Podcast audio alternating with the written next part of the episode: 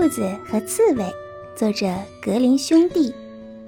一天早上，刺猬先生正在田野里闲逛，远远的看到兔子走了过来。刺猬先生很友好的和兔子道了声早安，但兔子非常傲慢无礼。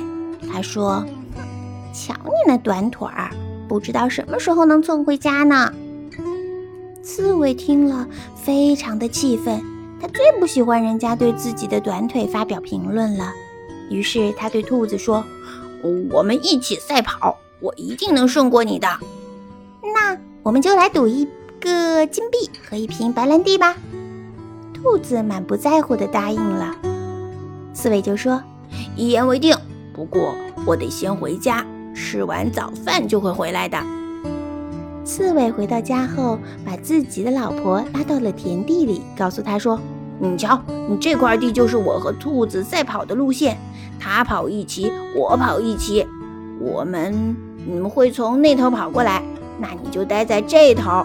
当他到达你身旁的终点时，你就对他说：‘我早就在这里了。’”说完，刺猬就往另外一头走去了。这时，兔子也刚好到了。比赛开始了，兔子数一、二、三，跑！然后它就像一阵风似的往前跑。但刺猬只跑了两三步远，就蹲在了菜畦沟里，并安安静静地待在那里不动了。当兔子全速冲到那头时，刺猬的老婆大喊道：“我早就在这里了！”兔子大吃一惊。由于刺猬的老婆长得和刺猬一模一样，兔子把它当成了刺猬先生。兔子并不服输，于是叫道：“嗯，咱们得重新再来一次。”当他跑到顶端时，刺猬先生又在那对他叫道：“我早就在这里了。”这下兔子可气坏了，还要重新跑。就这样，兔子又来回跑了七十三次。